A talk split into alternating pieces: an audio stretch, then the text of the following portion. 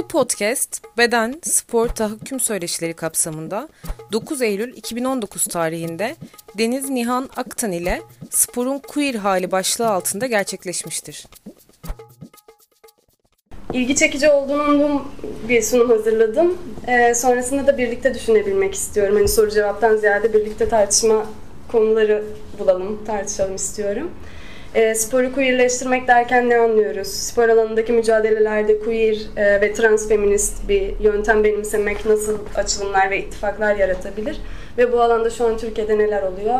E, kimler neler yapıyor? Bunlardan bahsedeceğim. Şu an bu odada takım arkadaşlarım da dahil e, queer spor hakkında söz söyleyebilecek pek çok kişi var. Ayrıca spor ve toplumsal cinsiyet alanında akademide çalışmalar yapan isimler de var. Bu yüzden hani eminim, hani bu beni birazcık tabii ki heyecanlandırıyor ama eminim güzel bir tartışma olacak. Evet, slide. Ee, şöyle, şimdi ben hani konuşan ve siz dinleyen olun istemiyorum ama bir yandan hareket içeren bir atölye formatında bir şey de hazırlamadım. O yüzden en azından zihinsel süreçlerimizde biraz hareketlenelim ve queer futbol konuşurken kendimizi biraz futbol sahasında düşünelim istiyorum. O yüzden iki dakikalığına gözlerinizi kapar mısınız? E, şimdi kendinizi futbol sahasında hayal edin. Ya öncelikle bir futbol sahası hayal edin ve bu bildiğiniz futbol sahası olmak zorunda değil. İstediğiniz gibi bir şey, saha düşünebilirsiniz. Kendinizi bu sahaya koyun. Ee, sahanın neresindesiniz? Çizgilerin dışında mısınız? Kalede misiniz? Tam ortasında mısınız? Tek başınıza mısınız? Bir takımla beraber hareket halinde misiniz? İki kişi misiniz? Ne giyiyorsunuz? Futbol forması mı var? Başka bir şey mi var? Özel kostüm mü yaptırmışsınız? Ya da bir şey giymiyor musunuz? Ee, hangi hareketleri yapıyorsunuz? Ee, bu şekilde birazcık futbol sahasına gelin. Ee, ve hayal gücünüze ne kadar sahada alan bulabiliyorsunuz? Birazcık bunu da düşünün sunum esnasında da düşünmeye devam edebilirsiniz. Şimdi başlayabiliriz isterseniz. Teşekkür ederim.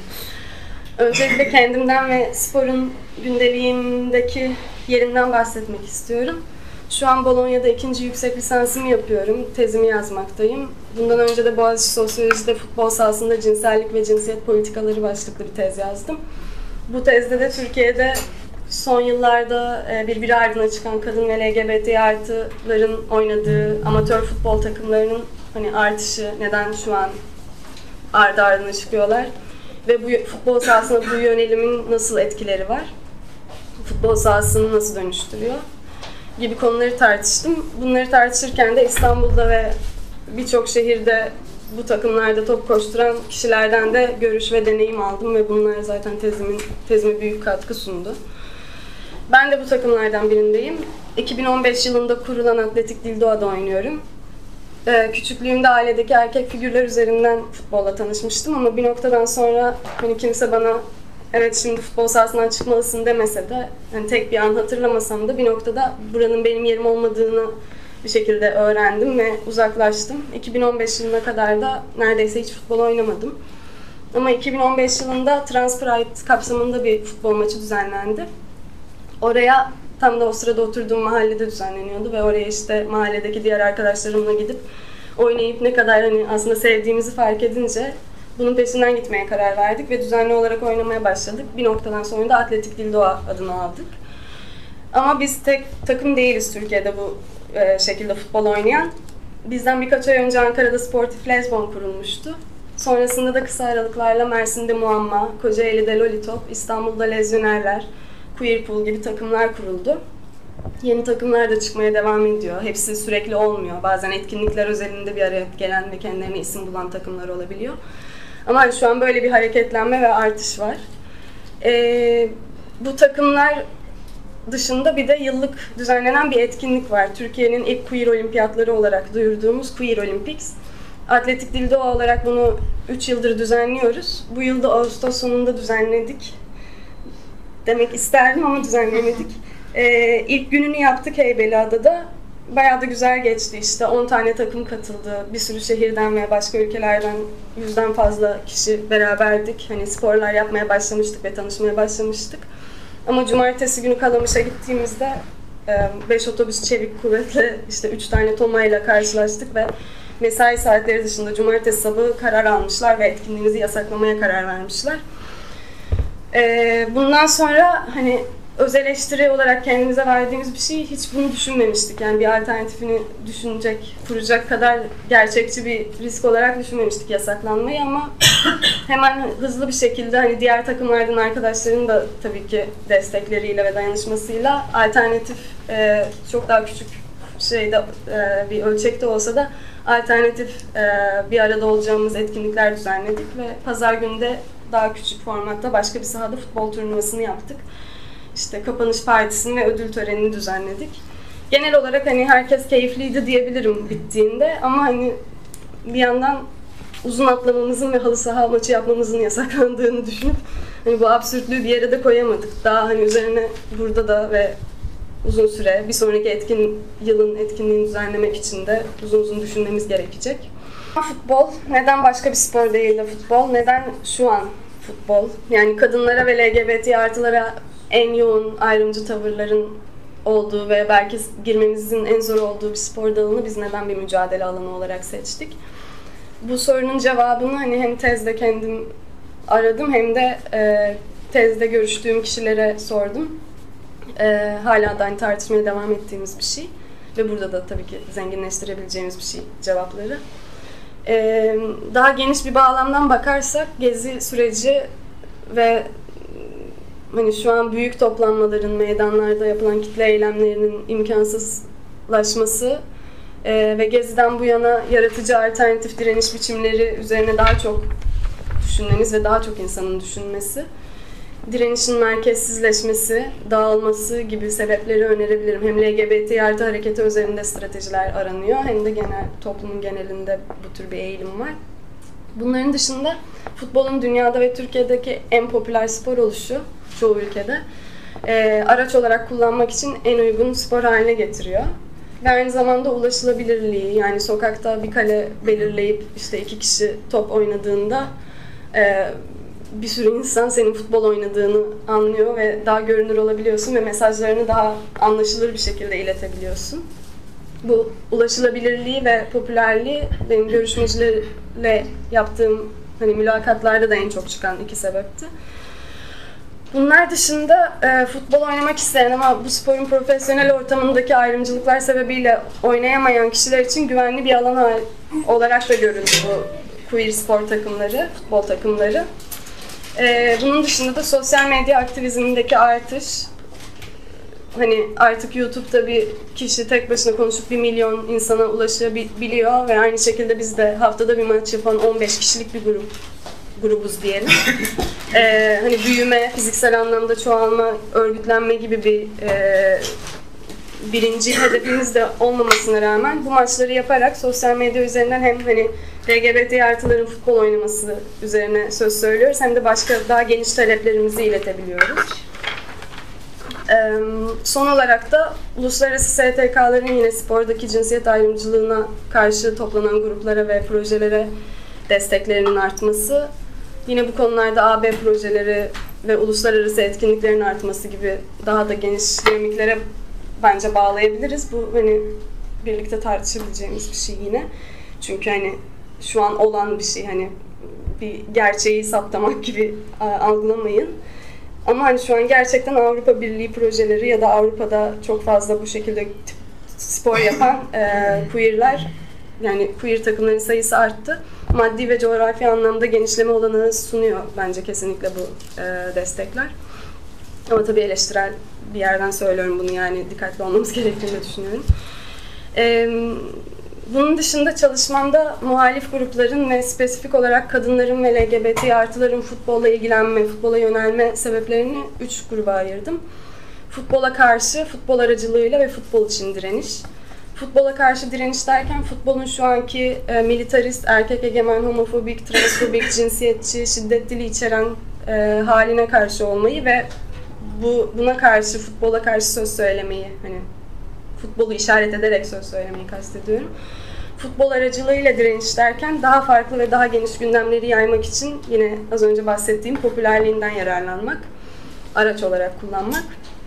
Bu iki kategoriye tüm muhalif grupların futbol sahasındaki eylemlerinden örnekler verebilirken son kategori olan futbol için direnişi kadınlar ve LGBT artılara özgü bir yönelim biçimi olarak ele alıyorum. Çünkü işte çok bildiğimiz laflar var. Futbol borsada değil, arsada güzel sözüyle futbolun ticarileşmesine karşı çıkıyoruz. Ya da çocuk oyunlarını güzelliyoruz. İşte eskiden ne güzel oynardık mahallelerde diyoruz ama bu çocukluk nostaljisini biz paylaşamıyoruz aslında o kadar da. Oyun oynamak hani o nostaljiyi yaşamak için değil, hala kendimize alan açmak, bunu kazanmak ve korumak için yaptığımız bir şey. Bir hak mücadelesi aslında. Yani bu siyasetin karışmadığı bir futbol ya da oyunu özüne döndürmek gibi söylemleri, çağrıların cinsiyet uyumsuz bedenlerin ve LGBT artıların sahaya girmesi için yetersiz kaldığını düşünüyorum. Tam olarak yetmiyor yani. Bizim bu doğallaştırma çabası ve öz, bu öz ile de derdimiz var. Ee, buradan birazcık devam etmek istiyorum. LGBT artılar olarak sahaya girdiğimizde halı saha işletmecileriyle, oynadığımız karşı, karşı takımla, yan sahada oynayan ve genellikle sis erkek olan gruplarla, yoldan geçerken bizi gören ve belki laf atan hani kişilerle karşılaşmalar yaşıyoruz. Bu karşılaşmalar olumlu ya da olumsuz olsa da her iki durumda da queer özneyi misafir pozisyonuna yerleştiren söylemler ve davranışlar içeriyor. Bu yüzden futbol için direniş deyince sahaya olduğu haliyle dahiliyet talebinden fazlasını kastediyorum. Bu ev sahibi misafir ikiliğini bozmayı, farklı cinsel ve mekansal yönelimlerin de var olabildiği bir oyun alanı kurmayı, kolektif bir şekilde kurmayı kastediyorum. Ee, yine biraz kendi deneyimlerinize dönmenizi isteyeceğim. Bir yere girerken bir eve girer gibi girmek var. Bir de hani izin alarak girmek var. Ve bu ayrımı eminim çoğunuz deneyimlemiştir gündelik hayatında. Bunun farklı cinsel yönelimler üzerindeki haline Sara Ahmet, bir queer teorisyen, e, straight hospitality diyor. Yani çevirisi hani straight misafirperverliği, düz olanın, hizada gidenin misafirperverliği gibi yapılabilir. Queer futbol takımlarındaki çoğu oyuncu için bu durumun nasıl deneyimlendiğini tarif etmeye çalışırsam, misafir edilerek bu alana girdiğimizde hareket ve duygulanım olasılıklarımız iki ile sınırlanıyor genelde ya orada olmayı hak ettiğimizi kanıtlamak için ekstra bir yorucu ve daimi bir çaba içine giriyoruz. Ya da bu kanıtı gösterme gerekliliğine karşı daha öfkeli bir şekilde neşesiz, yine oyundan keyif alma kısmını geri plana atan bir çabaya giriyoruz. Yani iki durumda da mekana olduğu haliyle uyum sağlayamıyoruz. Kendiliğinden oldu, biz olduğumuz haliyle ve o mekan olduğu haliyle. Bu yüzden e, cinsiyet kotası ile yetinmek istemiyoruz. Oyun arkadaşlarımızın hassasiyetine minnettar olmak istemiyoruz. Bunlar başımıza geldi. Farazi konuşmuyorum.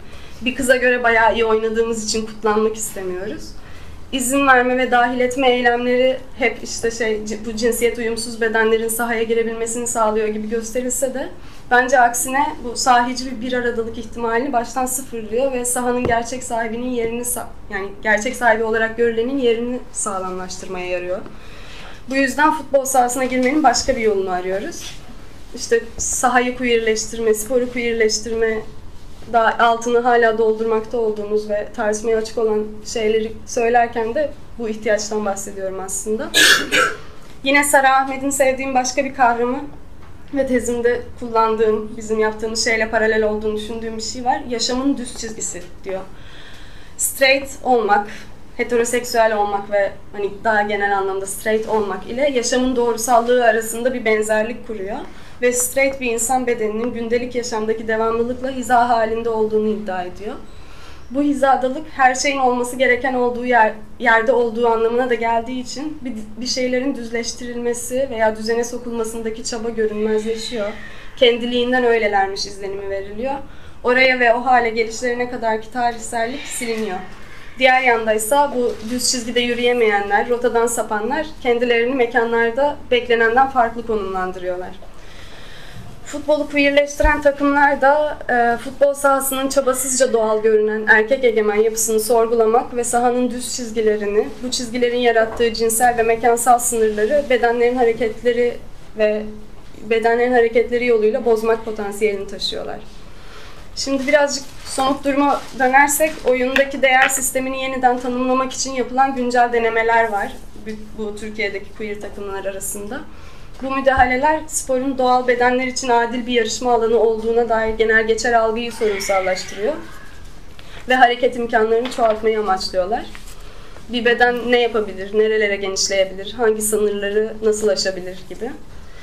Süreyi çok aşmamak için ben de ya benim de en hakim olduğum örnekten yani Queer Olympics'ten bahsedeceğim. Belki sonra diğer takımlardan arkadaşlar e, ekleme yapabilir. E, başta da söylediğim gibi Queer Olympics Atletik Dil Doğa tarafından düzenlenen yıllık bir spor etkinliği. Futbol maçlarında uyguladığımız puanlama kriterleri var. Anlatayım. Beş tane kriter var. Eşit paslaşma ve takım oyunu, sert tehlikeli oyun, ayrımcı söylemler, nefret söylemleri, karşı takımların, ya iki takımın birbirine verdiği puan ve goller. Ee, bunların işte 10 üzerinden puanlamasını yapıyoruz. Bunları da diğer takımlardan gönüllü olan bir ya da iki gözlemci maç sahanın dışında oyunu takip ederek puan, puan veriyorlar. Ee, bu tabii hani son yıl yaptığımız puanlama sistemi. Her yıl deniyoruz, işleyip işlemediğine bakarak gerekli görürsek değişiklik yapıyoruz. Sabit bir forma ulaşmış değil ve ulaşmalı mı o da tartışılır çünkü e, bir hani değer yargılarını standartlaştırma fikriyle queer'in akışkanlığı arasındaki bu muhtemel çelişki de bence dikkat etmemiz gereken bir durum. Spora işlevselci bir yaklaşımla baktığımızda işte toplumdaki dengeyi korumak ve düzenin aksamadan devam edebilmesini sağlamak için devletler ve işte diğer grup aidiyeti yaratmaya çalışan topluluklar tarafından sıkça kullanıldığını görüyoruz. Aidiyet, toplumsallaşma, kültürel değerlerin aktarılması, entegrasyon, siyasi fikirlerin empoze edilmesi ve sağlamlaştırılması gibi pek çok işlerden bahsedebiliriz. Futbol kitlelerin afyonudur diye çok iyi bildiğimiz bir söz de yine bunu eleştiren ve futbolun sadece işlevsel ve araçsal yönüne dikkat çeken bir söz. Statükonun korunması ve ani değişimlerin düzende aksama veya sapma yaratabilecek aktörlerin engellenmesi konusunda da spor araç olabiliyor. Ee, bu aksama ve sapmalara sebep olan aktörler işlevsiz, bozuk olarak saptanıp, tanımlanıp ya uyumlandırılma yoluna gidiliyor ya da sistemden dışarı atılıyor. Bunun örneği Türkiye Futbol Federasyonu 2003 yılında e, Kadınlar Ligi'ni 3 sezon kapatmıştı. Kötü yönetim ve oyuncular arası lezbiyenlik dedikoduları, söylentileri nedeniyle. Ve bu manşetlerden sağlıklı bir lig için e, başlığıyla duyurulmuştu. 3 sezon yeniden yapılandırılma yoluna gidildi ve lig tekrar başlatıldı. Şu an günümüzde de Arjantin Futbol Federasyonu bu Dünya Kupası'na hani Arjantin katıldı ama federasyon tamamen neredeyse gözden çıkarmış durumda kadın futbolunu. Hiçbir destekleri yok. Buna ses çıkaran kadın futbolcular da milli takımdan çıkarıldı ve kendi ligde oynadıkları takımlar da sözleşmelerini fes ediyor birkaç kişinin. Yani hani o futbolu olduğu haliyle bırakma yönünde aslında bir direnç var. Hani doğal olarak gördüğümüz şey gerçekten sürekli korunmaya çalışılıyor ve buna aksi bir şeyler söyleyenleri bir şekilde dışarı atma çabasını hala görebiliyoruz. Peki profesyonel futbolda durum buyken biz bu işlevselcilikten yararlanıyor muyuz? Queer futbol toplulukları olarak kendi değer yargımızı oluşturup o düzeni korumaya mı çalışıyoruz veya çalışacağız? Hani böyle bir şeye düşecek miyiz? Bence bu şu an hani gündemimizde olmalı. Ee, şimdi Queer Olympics ekibi olarak olimpiyat oyunlarına ve diğer büyük spor etkinliklerine eleştirel bir duruşumuz var. Bunun pek çok sebebi aklınıza gelebilir, sayılabilir. Ama her şeyden önce rekabetçi ve ikilik üreten e, yapısına karşıyız diyebilirim. Fair play yani adil oyun kavramını da sorunsallaştırıyoruz ve bu yüzden bu adalet sağladığını iddia eden değerlerle oynuyoruz. Ama bu, bunu yaparken başka bir değerler seti öneriyoruz. İşte makul davranışlar ve makul olmayan davranışları da belirlememiz anlamına geliyor bu. Bu noktada kendi yarattığımız müşterekler ya da sahiplendiğimiz, koruduğumuz müşterekler üzerine düşünmemiz gerekiyor bence. Ee, geçen yıl Cenk Özbay ve Evren Savcı'nın yazdığı bir makalede queer müşterekler şöyle tanımlanmıştı. Kendilik ve topluluk üzerine radikal bir yeniden düşünme eylemi. Bu sayede aynı zamanda aidiyet ve müşterek kavramlarına dair yeniden bir düşünme eylemi. Varoluş mücadelemizin kimi yaralayabileceğine dair durmadan devam eden bir farkındalık hali. Bu şüphesiz kolay bir iş değil. Konfor alanlarımızı, güvenli alanlarımızı koruma eğilimimizi gözden geçirmemiz gerekiyor. Şu an mesela hani sakatlığı düşündüğümüzde queer takımlar olarak iddia ettiğimiz üzere her bedene açık değiliz henüz. Ama futbol takımlarındaki bağ kurma, aidiyet, sınır koyma, fark koyma gibi özellikleri tartışabilmek için de yine hani bir yer buna direnç gösterecekse bu tür sabitleme şeylerini queer futbol takımları olacak muhtemelen bunlar. Bunları tartışmamız gerektiğini düşünüyorum. Ee, sunun sonuna geldim sayılır. Ee, bu toplulukların önemini kısaca tekrar vurgularsam, futbolun bedenleri ve yönelimleri düzleyici bir araç olarak kullanılmasına, futbol sahasının egemen erkekliğin ve zorunlu heteroseksüelliğin mekanı olarak kabullenilmesine, erilliği erkeklikten ayrılmaz görmeye ve futbol sevgisinin otomatik olarak militarist ve ayrımcı söylemleri normalleştireceği varsayımına bir itiraz ve müdahale bence bu oluşumlar. Bunlara ek olarak da e, futbol sahasındaki antagonistik ilişkiye bir müdahale anlamı taşıyorlar bence. İşte iki karşıt taraf var, rekabet etmeliler ve beraberinde düşmanca bir ikilik, karşıtlık geliştirilmeli.